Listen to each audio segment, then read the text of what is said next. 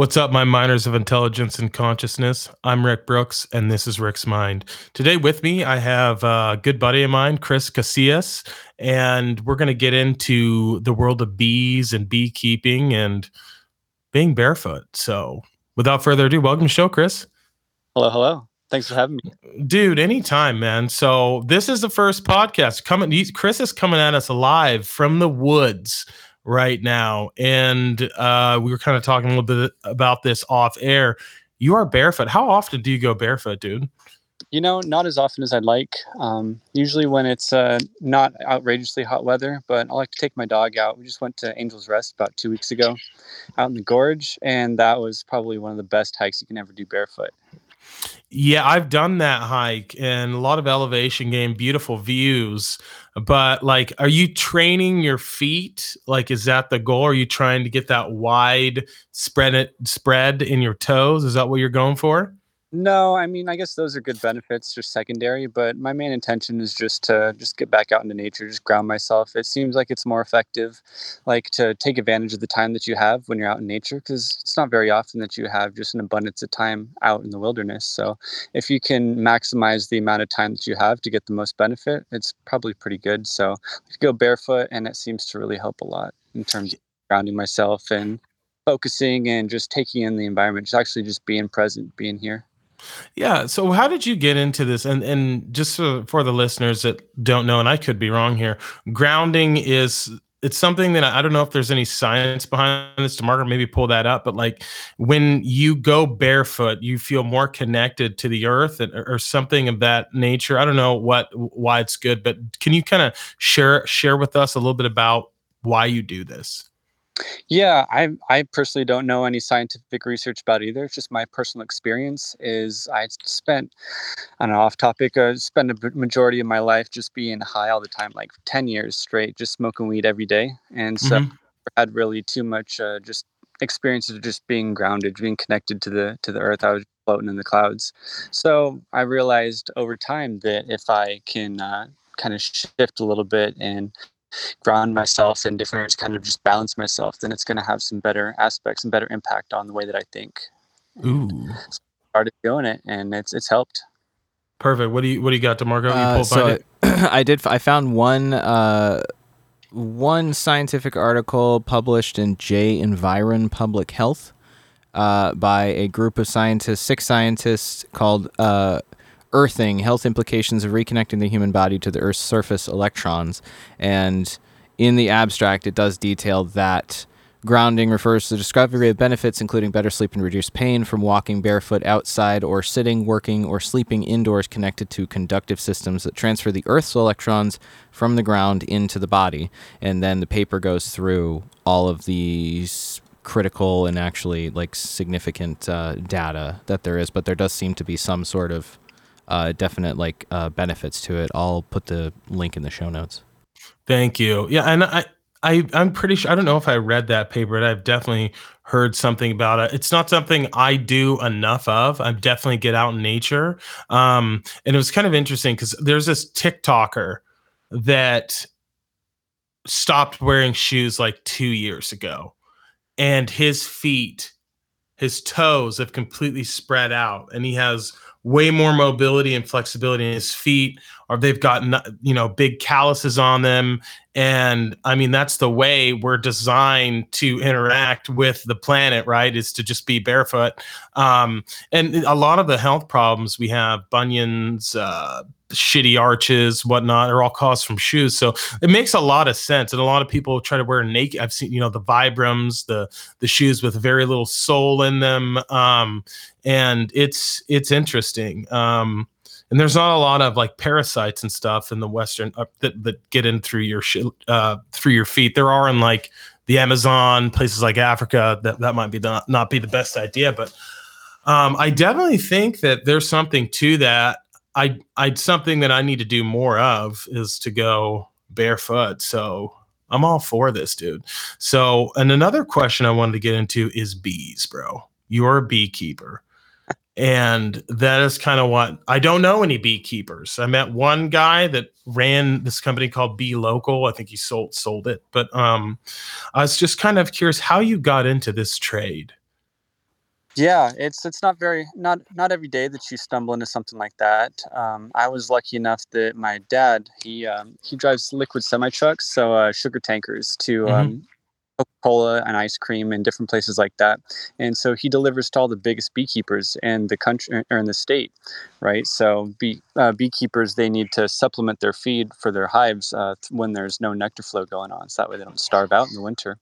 So over the years, he ended up uh, connecting with a lot of the biggest beekeepers in the state and uh, realized there's a pretty good amount of money to be made in that industry. It's uh, growing and thriving right now at a record rate. And also uh, on the flip side, you've got uh, the wild bee population is just getting decimated, uh, near near the brink of extinction pretty soon at the rate things are going. So it's kind of a, a, a double double power. If you're if you want to make money, then it's it's a good thing. But you're also helping the environment, helping people eat, and helping just the, the ecosystem around you by uh, just providing thriving bees for the planet. Absolutely. One of the things that I found interesting, because I've kind of looked into this bee debacle, um, honeybees are not native to the North America. We're we're talking so the, the the the extinction that's going on, there are they're they're like bumblebees and other types of pollinators, correct? Is that, is that the one you're referring to? Because that blew my mind because the honeybees that we have here are either South America, African, or some sort of hybrids that we've we've created. But we're worried about the native pollinators, which DeMarco, and pull that up, native North American pollinators, because I don't know all the species. But like, is that what we're concerned about? Because I feel like a lot of people get that mixed up. We're like, no, it's honeybees. I'm like, no, no, no, none of those are native. You, any insights on that? Yeah, that that's correct that they're not native. Um, but when you had when we first brought bees to North America um, back in I don't remember when early early 1800s, and we brought them over by boat and they end up swarming in certain times of the year if the hives get too big and that's nature's way of repopulating the, the population uh, kind of just reproducing. So you turn one hive into two when they swarm. So you end up getting a lot of wild hives just as a byproduct of having bees in north america. And so that so like you said yeah we're worried about the the native population but they're not really the contributors to really the the food crop. They're ma- mainly like at higher elevations and mountainsides and different kind of flowers but you've got uh, a lot of a lot of the the food industry of what we are trying to prevent from collapsing is based off of uh, actual honeybees that people brought in okay. Okay what was that? Good. Uh, so we've got i found a i mean there's a bigger list than this but the biggest ones uh, are there are a lot of and I do, I do know this my my wife is really interested in bees. There's a lot of like solitary most native pollinating bees are solitary bees so they don't they don't have hives. They pollinate and they like you know like uh, carpenter bees or uh, there's a few others, but um, butterflies are big ones. Bats, hummingbirds, moths, beetles, uh, types of flies. Uh, let's see. Those are the big ones. Um, let's see. Solitary bees, bumblebees, butterflies and moths, bats, and hummingbirds seem to be the biggest ones. Okay. So in terms of the extinction level event that we're talking about regarding regarding the honeybees, the reason that we're so concerned about it, this is because of our food store or our crops. Okay, that makes a lot more. I don't know why my brain didn't link that together. Um, we're gonna. I'm gonna try to not turn this into a bummer cast, which. Uh, we're going down this road because I want to bring up the soil degradation and this, how we're this bummer of, cast is entirely on you. I'm silent. This is you. Exactly. Exactly. and that's enough to. You're you don't encourage us. No, but um but uh I didn't think about that. Uh you get paid by people in California, such as almond farmers, avocados, to send your hives down there for them to pollinate, correct? Yes. And the other thing that I wanted to know um, is are the hives that are not wild but are in captivity or that you're farming, right? Are those in danger too? Are you seeing the same types of things that are affecting the wild bee population? And it's kind of a two part question. Uh, the next one is what is killing our bees? Yeah, that's a great question because we definitely are. Um, in a battle trying to keep bees alive, um, beekeepers as well as just the natural population. The the biggest threat came probably got really identified about 20 years ago. Um, it's called uh, the varroa mite, and that's kind of like a, a flea or a tick that's been latching on to honeybees and then sneaking into the hive, basically. Mm-hmm when they bring those uh, mites back, and they'll leach into the the brood pattern, which is the eggs that the queen lays, and they'll suck a lot of the juices and nutrients out of these growing larvae, and they end up growing deformities and damaged wings, and just uh, pass on a lot of viruses, and that's been uh, heavily contributing to just the massive die-offs of hives. Uh, right around this time of year is when you'll start seeing the devastating impact of these mites. Um, so that's been a really big problem that never was um, a huge problem in the past because right now we've got a unique um, thing with beekeepers is there's so many um, industrial beekeepers with thousands of hives in close proximity and that helps the spread of these mites to just grow and they just decimate hives and they just move on to the next one and just spread around. And that's what's causing these things to thrive in a way that's becoming destructive to the actual ecosystem of the the honeybees. In the past you couldn't there wasn't a problem because they were so there weren't enough bee population enough beehives in in a certain area for these mites. They would just die out after they kill their host. So that's been probably the biggest contributor to the, the honeybee die off right now but it's not the only one uh, what what are some of the other ones? If if you are you aware? Yeah, yeah. So another one, it's uh, it's kind of kind of a problem is monocropping right now. You don't have that huge biodiversity anymore of certain kinds of pollens and nutrients that they would gather that would create a, a dynamic enough uh, buffet for them to eat on to to get the right nutrients that they need. So in the past, you used to have a ton of different flowers, a ton of different uh, crops that were just just randomly spread about and they would be able to find them. Now you've got maybe a quarter mile to a mile of just monocropped one thing after another and it's just one solid field of corn or something like that and then the farmers they'll go and spray everything that's not corn. Biodiversity has gone down, which has been a problem as well. Not not a huge catastrophe, but it's it's a, it's another obstacle. Then you've got um, got a lot of pesticides and a lot of Roundup. Roundup has come out as one of the biggest contributors to what's uh, killing bees as well, because it, what happens when somebody sprays Roundup, even if it's just on dandelions in your neighborhood, when a bee comes along and lands on that dandelion to gather some pollen, then that Roundup that's been sprayed will basically disengage that GPS system on that bee, and he no longer she's no longer able to find her way back to the hive anymore. She gets confused and is just ends up dying out in the wilderness. She can't find a way back. Fuck. Ooh, that's an uphill battle. I did not that I had no idea about the lack of biodiversity. So I'm learning something right now as well. That's super cool. Um what Oh, so, I was just going to throw in. Uh, currently, we are living during the Holocene extinction event. We're like we're on pace for what ninety five percent extinction, I think, like that of all known species. Okay, Demarc, that is enough from you, sir. Because you're you are no no you are now bringing the podcast into the bummer zone, and we're not we're avoiding that. Uh, Sorry, Chris. It says, uh, uh, I don't know if you've listened to the show or not, but this is an ongoing theme where we try to stay away from bummer topics, and um, sometimes we just we lean into it and get depressed. I but, can't help if reality is a bummer, dude. That's it. Closed mouth. You're on mute again. Um, so, um, that is Fascinating. Are now, what do you do to mitigate that with your hives? Like, um, are are are the farmers aware where you're sending your bees to pollinate? Are you only going to work with people that understand these issues? And how how is that education going with our farmers? Because they're they're not the enemy. These people very they care about the land. Like that's how they make their money, right? So, um, is there a lot of education going on for farmers yeah, yeah. This is so it's not all doom and gloom. So we we are making headway. We're we're coming back from the brink. So things things are going okay now. Um, right now, farmers, you know, they've been so busy doing what they do, which is making food. They don't really have enough time to anything else because you know they're busy making food, taking care of their family, doing doing the things that they do.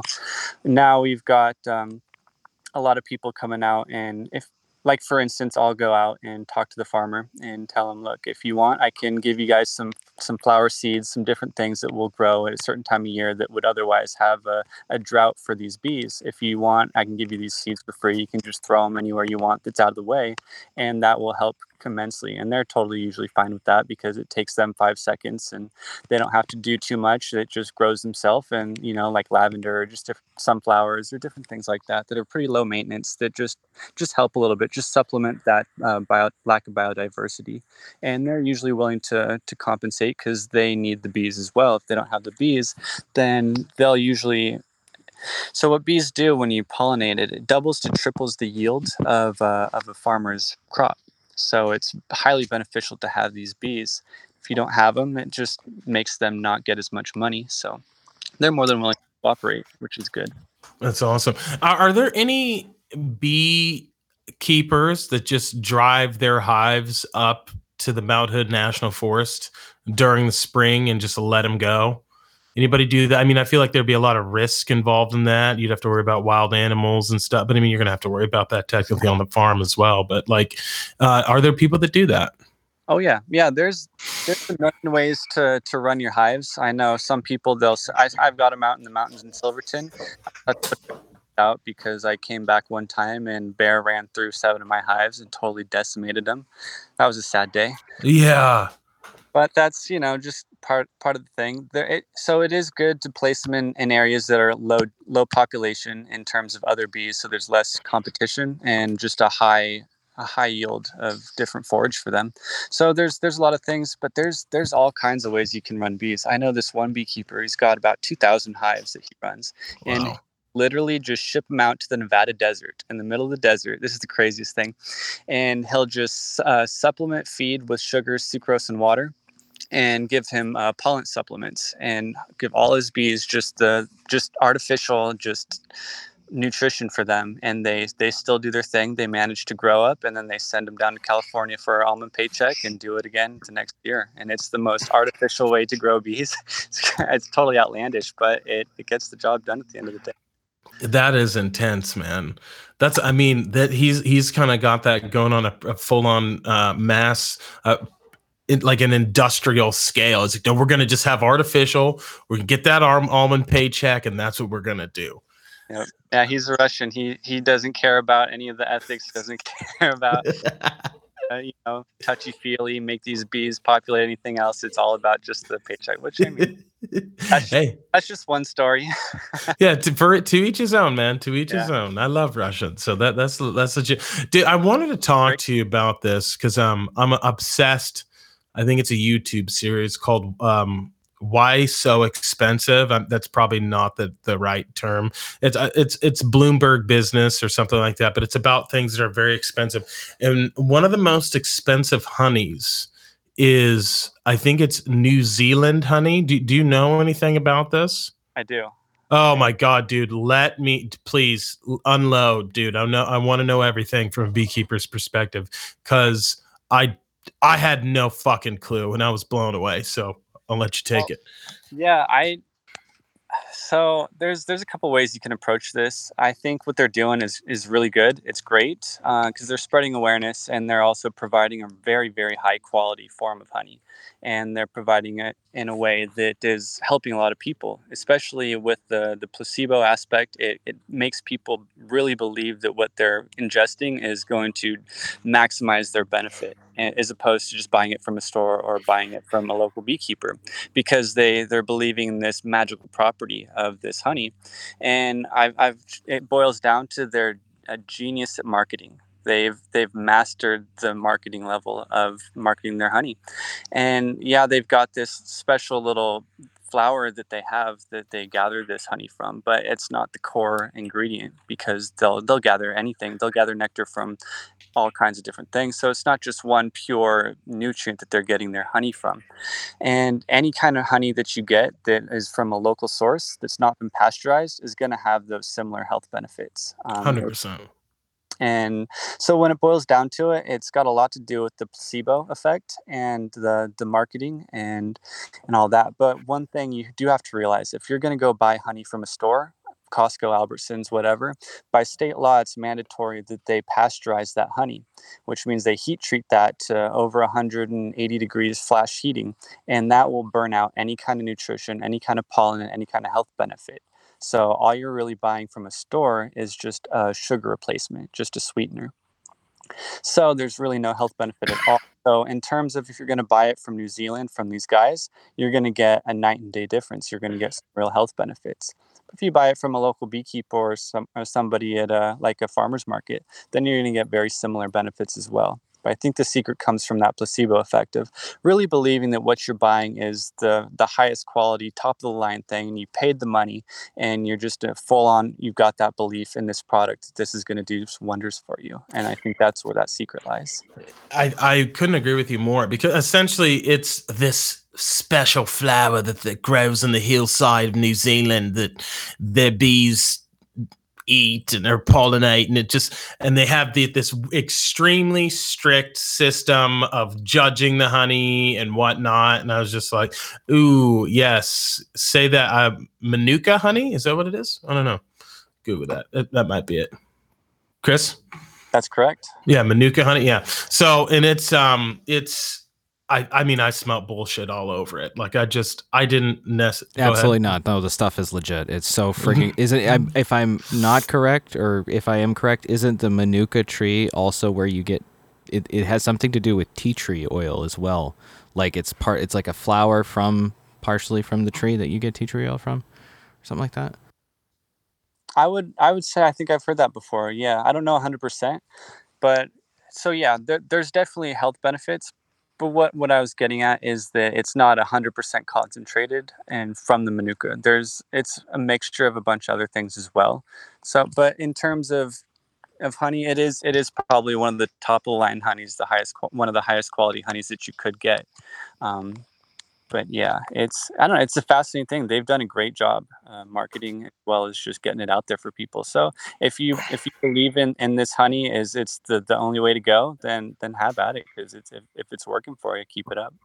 It, eh, but it costs like 200 300 bucks for a little jar of it so there's that um yeah no yeah yeah no uh but it was i i thought that was fascinating um and but i, I mean I don't know, apples and oranges, man. I feel like if you, you you're, I feel like you're going to get the same shit here. I mean, especially if you take it to in the middle of the Mount Hood National Forest with all those flowers. I mean, I just I don't see how. I'll have to try it. I'll, I'll try it, but as far as health benefits, I mean, it's not going to increase my testosterone and make me huge. So I'm not super interested in that. uh, I saw that eye roll, Demarco. How dare you? Um, but one of the things, are you familiar with a guy named Paul Stamets? Like, um, do you know who Paul Stamets is? He's a mushroom. I, I do not know. So he's a mycologist. He's done a lot of things to save bees, and he thinks that. Yes. Okay. He thinks it has to do with mushrooms. Like there's a certain kind of mushroom uh, I am totally talking out of my ass. So Demarco, pull this up. Uh, has to do with a certain kind of mushroom that that gets rid of the the fungus or eats them. I don't know. It's some some really cool system that he figured out. Isn't that lion's paper. lion's mane or something? I don't know if it, I don't know. I don't think it doesn't sound right. It's certain fungus that they can grow, and they place it in the hive, and it actually helps uh, fight the mite off. And yes, yes, that's yeah. that's that's and that's I mean that's coming from my brain. I don't even know when I heard that years ago, but like I I I, I do remember thinking, all right, we're gonna be all right. Paul's figured it out. We're gonna be good. Yeah. Uh, so it's a it's colonies. They were fed uh, mycelium extract from amadou and reishi fungi, and it showed a seventy nine percent or seventy nine fold reduction in winged or deformed wing virus and a 40,000 five or four sorry 45,000 fold reduction in Lake Sinai virus. Beautiful. Okay, cool. Uh, yeah, they they I just heard from from their team uh, the year before the pandemic, 2019, and they were they were making big headway. So they've got a lot of uh, research going on that now, and they've gotten the results back that it, it is uh, replicatable. So there's some good news coming down the pipeline on that front. Yeah, man. I mean, there's a lot of good people that I think that this is something, a problem that we'll solve because it affects all of us. It affects all of us. I mean, um, I I eat. uh, yeah. Yes. Uh, rich, poor doesn't matter. It affects us all. We all need to eat. So I'm I'm hopeful on that front. So what kind of species of bees are you using, or what's kind of the most popular species of bee for for beekeepers? Uh, the Apis mellifera is the the genus genus class, uh, the natural honeybee. Um, the there's certain breeds, certain um, I guess genetic lines that you can get that are more effective than others, depending on what you want. And uh, Italians and um, Carniolans are the ones that I usually run. And now because my hives have been mixed up so much, uh, just through through mating with each other. Um, it's kind of a crude way to say it, but for simplicity, that's what's happening. So the genetic lines are kind of mixing together and they're becoming more hybrid. And they're very good because you've got your Carniolans, which are a darker kind of bee. They will go out and um, they're more sustainable, more resilient, and slower to grow in the beginning, but they they're more balanced throughout the year, so they maintain a, a, higher population throughout the, the later part of the year and winter better. Italians, they're they're just amped up and ready to go right out of the gate, and they just explode with a huge population, and end up uh, dwindling down pretty quick around uh, end of August, September, and it's sometimes harder to get them to overwinter. And so it's it's kind of depends on what you want. They're great honey producers. So if you just want all just honey, then Italians are the way to go. There's other other genetic lines as well, but in terms of uh, getting for that almond pollination, you that happens in February. So you want strong hives going into winter. So if you have Carniolans or a hybrid of both, then that's usually the optimal way to go, in my opinion. Okay. Okay, that's and then uh has anybody studied like wild hives and what their genetics are? Uh, Do you know anything about that? Yeah, yeah. I I'm not a complete expert on on the wild hives. All what I've been told though is that the majority of them are just a swarm from a, an industrial beekeeper, and they'll usually only last a couple of years. Because right now, if you go out and find a wild honeybee hive, they're very young. They don't live very long anymore, at least in America. In Europe, you can find wild hives that are out in trees that have probably been there for like close to 10 years, 20 years even. I've, I've I know a couple people who've found some of those. But in North America right now, because of the, the issues that we talked about earlier, that it's just not the wild honeybee hives can't compete. They just die out nearly every year, and sometimes they'll make it to two to three years, but it's very rare. Shit, we got to stop using chemicals, man. I'd love to find a hive that has been been going. Um, th- did you ever hear about the guy that had like an infestation of honeybees in his house? Yes, that's pretty wild, though, right? Yeah, yeah. I Right couldn't next to your believe bed, it. I don't think he did. walls. Go ahead. Yeah, in the middle of his walls. I don't think he did anything to it. He just like kind of let it, let it. Demarco, find that. You got to share that. Share the screen. He's looking because I remember. I don't know. I think I saw it on Reddit. Just he had a shit massive hive in his house, and he just.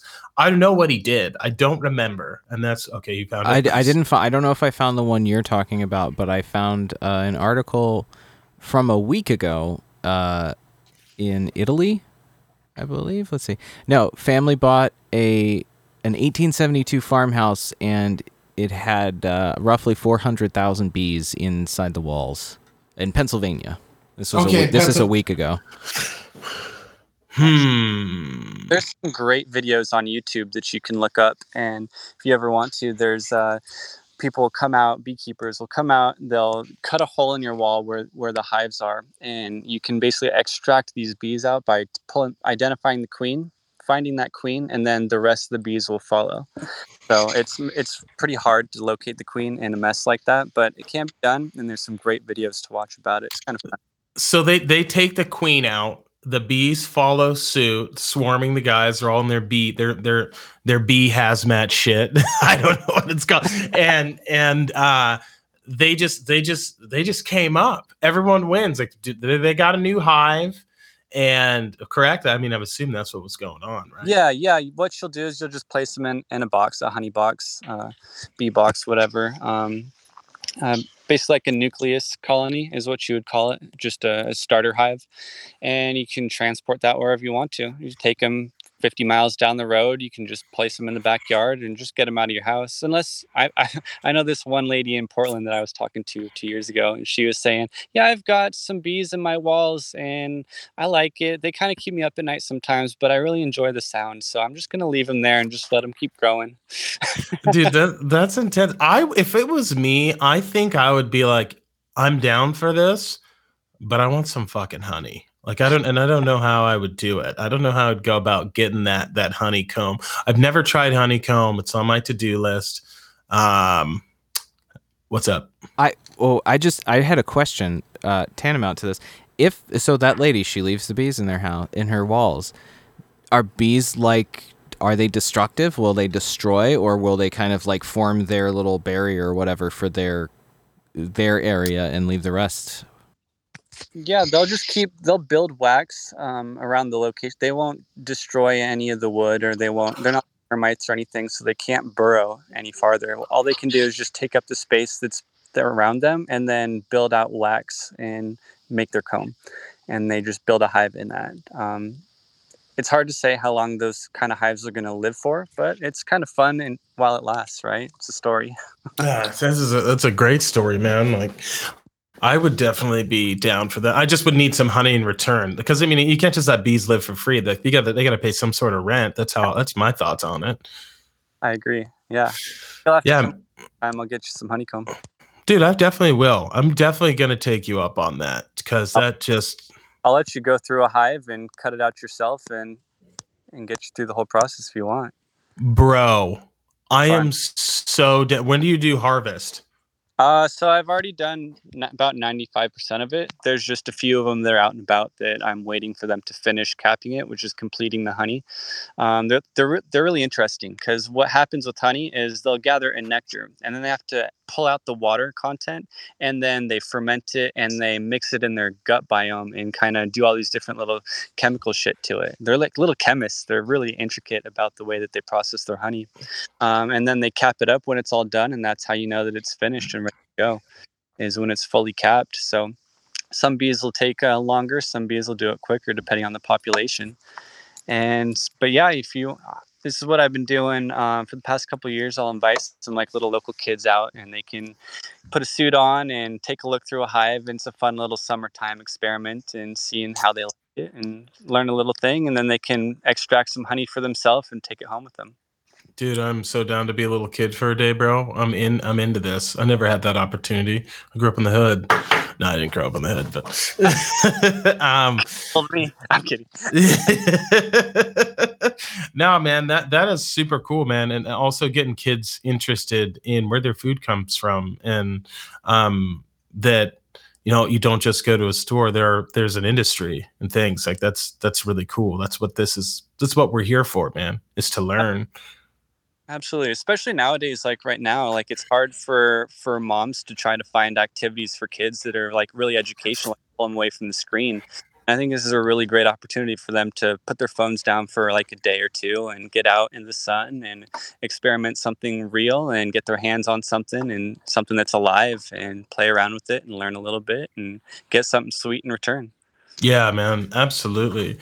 And one of the things I wanted to kind of ask you is like, how did you get this mentality? Like you weren't always this way. So what what what was your journey there? Oh man, yeah, that's I don't know. It's pretty crazy because I grew up in in the city uh, playing video games, and I was completely addicted. My my lifestyle was probably twelve to fourteen hours a day, just sitting in a chair playing video games, and it just wasn't very I mean, it was fun. I loved it, but it just wasn't contributing to anything around me. There was no growth. There was nothing really to do. I was making some money playing games and all that, like a couple thousand dollars, nothing fancy. It's about 10 years ago, uh, playing RuneScape and selling RuneScape gold for money. it was stupid. It was fun, but it was so much of a waste of time. I could have done so much more. But it kind of shifted me into that perspective of what am I actually going to do with my life? I was getting older now.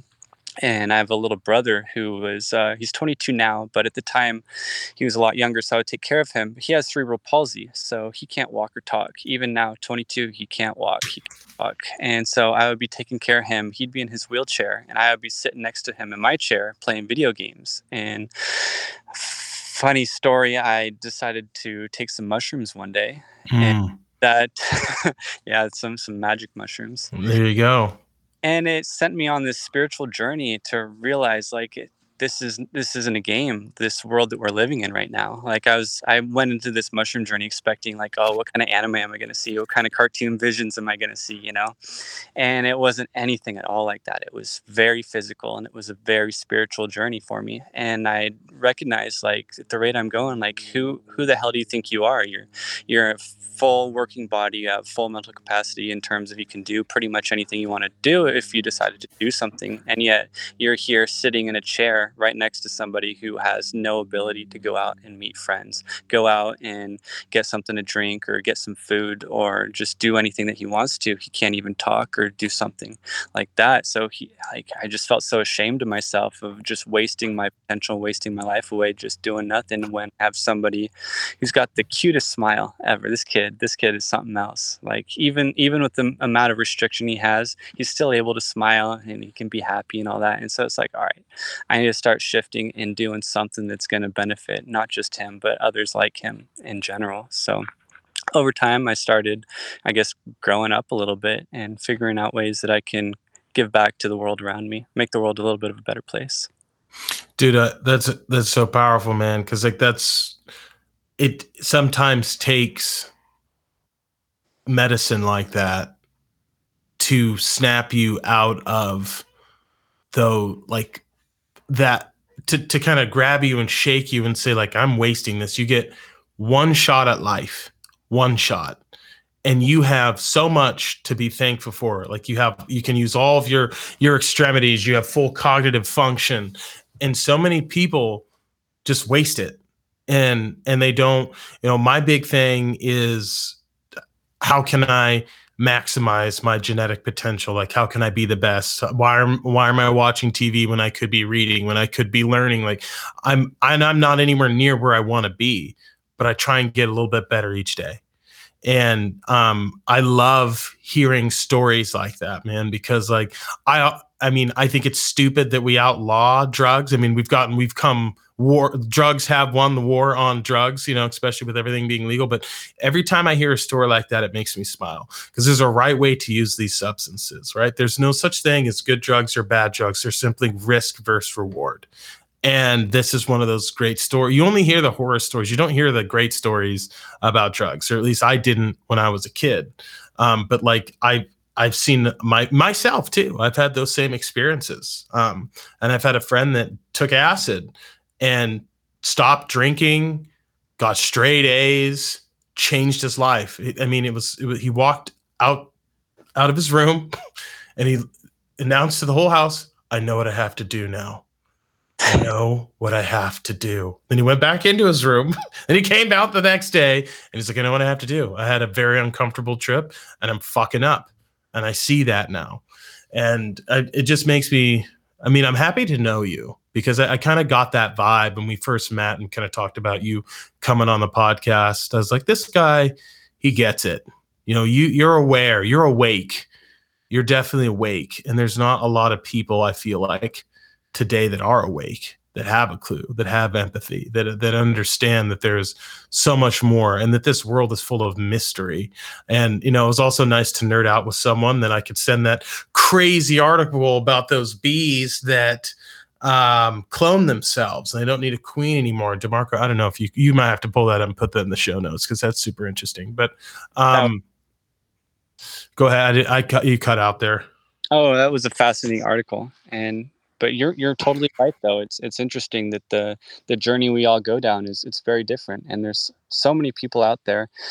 I mean, it's hard to judge them based because we don't know for sure, but it seems like on the surface that they just aren't interested in engaging with the world around them anymore, and maybe that's inaccurate and unfair to say because we don't know their the depth of their their personality but it just seems like on on surface level that our culture does seem to be degrading a little bit and just just ejecting ourselves from just engaging in this reality.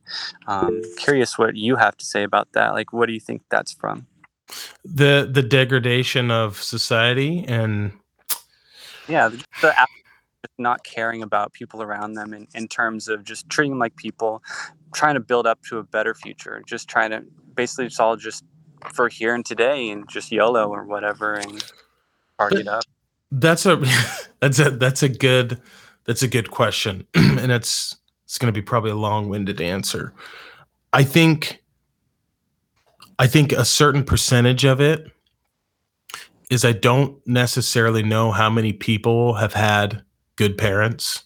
And an example, like a lot of people want to talk about white privilege. I, I think that that's bullshit. Like, uh, I, I think that it's real, but I also think that it kind of comes with a little bit of bullshit. I think the best advantage you can have is like twofold one, to be good looking, and two, to have really, really excellent parents. If you have parents that are in a healthy, it doesn't matter if gay, straight, whatever. If you have two parents that love each other and don't fight and teach you you know love respect and show you how to i treat a woman or treat a man whatever like you have a huge advantage over a giant segment of the population if you have a parent that has told you about like my dad told me about retirement from when i was like four years old you know like i knew certain things that they weren't going to teach me in school like that is a huge advantage is to have two parents that love you or one any anyone that just loves you and looks after you. One is comfort.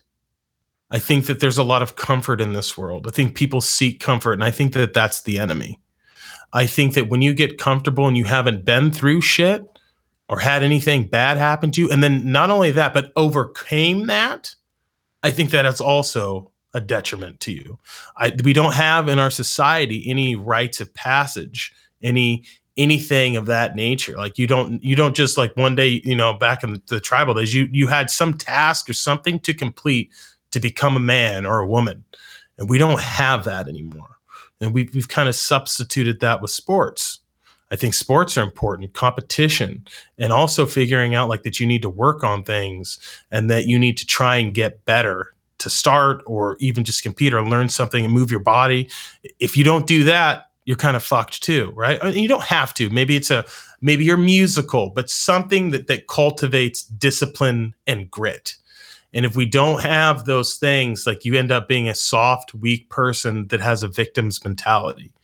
That was kind of a long-winded answer. So I think that those are certain problems in our society. It's like kind of the the breakdown of necess- the family unit, rites of passage, comfort, and not enough discipline. Hmm. Um, so, I'm glad. What, you, what are your thoughts on that? Um, I was going to say it's very similar along the same lines. Um, I also think that there's just so many distractions that people just don't really have time anymore to focus on things that are truly important. There's it's so easy just to just not do anything or watch TV or do things that may seem like they're they're more fun, but they're not sustainable long term because it's it's just more fun like there's oh we're gonna have plenty of time later to fix it or you're gonna live a long time now and it just there's no there's no evolutionary pressure to get things done as expediently as possible as quickly as possible anymore like you said back to the comfort thing is it's comfortable just to do what you're doing and there's no reason to push yourself any further if you're living a good life yes and that's you know we also have like since we live in a we have the highest standard of living ever in the history of humanity right now. Oh, what we it's dope and I love it. But one of the things that we used to all we used to worry about was food. Like one of the the greatest things I love going back and reading old history. Like I'm obsessed with uh, Native American culture. Um, I read uh, ooh, uh uncommon valor or something. No, no, i don't know. It's the lewis and clark story and any description of the natives right? And how all they worried about was war. That i mean food. I'm not this is in no particular order but like food was their main concern. And they fought wars over resources right? And a lot of them starved. People they starved to death and that's something that i didn't think about right? Even even people on the frontier starved to death. Starvation was a huge concern and it's really not one in america. Uh, it's it's not. Like we had to we we that used to be our main concern. That was our main focus was when's the next meal coming? And now you know we're concerned whether enough we got enough likes on our instagram post. I don't know. I don't know man. Like uh and, and then we have all these conditions anxiety depression. I mean part of it is i think that there's just too much to worry about and think about now because you know our main focus isn't on food. We used to have one fucking word is like to few. I don't want to get ate by a, a lion or bear or wolves and i need to eat. And then like maybe I need to fuck. Like that was it. That that was it. Uh, and now there's like I got a mortgage. I have two kids. How am I gonna fucking save for that? Do I have enough money to send them to college? Um, is my wife gonna leave me? Uh, do I have a drinking problem? Like there's just, just got so much shit to worry about now, man. It's too much. We're not designed for it. We're designed for it. And that's you're smart. And, and somewhere out there is some guy living by a waterfall, has no idea, or woman has no idea about the coronavirus, and they're just happy, man. They're just, they're just, they're just happy. Ah, wow, you got me going, dude. That that does not happen. That's normally a a, a John trait right there. You got me wound up. you, got me, you got me on a rant. Good, good. Let's solve some problems. Oh, dude, I could solve the world's problem. No, I couldn't solve the world's problem. I'd, I'd like to, th- dude. I just fa- figured out that we, um, we fucking pulled out of Afghanistan today or yesterday or something. It's a disaster, an We're absolute not, disaster. That is enough, John. Go ahead. The, the, Afghanistan, the Afghani president fled the country today. Fuck. There's there's videos on Twitter of uh, like miles long lines of American Humvees that are now being driven by Afghan military escaping to Iran. Oh, that that's not good. That's so crazy. Well, De- Demarco, we will have to maybe do a special uh fireside I, I chat on the, on that one. Um, but Chris, I really appreciate you coming on this show, my man. Um, thank you for sharing your knowledge of bees. Um, if you want, let let the listeners know how they can buy your honey, how they can support you. Uh, yeah, that's that's a great question. Um, right now, I, I sell out of my honey every year, so I'm not at a stage where I'm I'm mass selling people.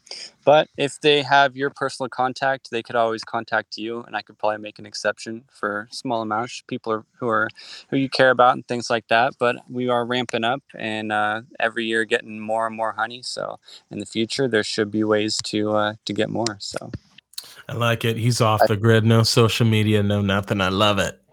Yeah, and and if they if if you know anybody who's got their who wants their kids or something to come check out a beehive, and contact you and get a hold of me, and we can set that up for a cool summer vacation. Absolutely, dude. Uh, well, I'll be sure to. Well, what's the name of your beat? What's the name of the What's the name of the company? Name of the company is Undecided. I'm not not.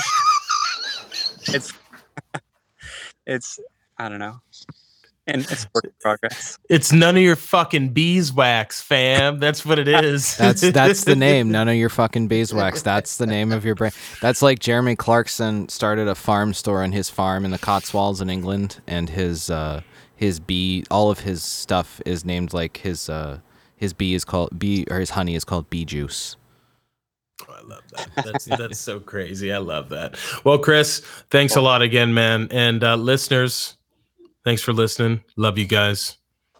Talk to you next week.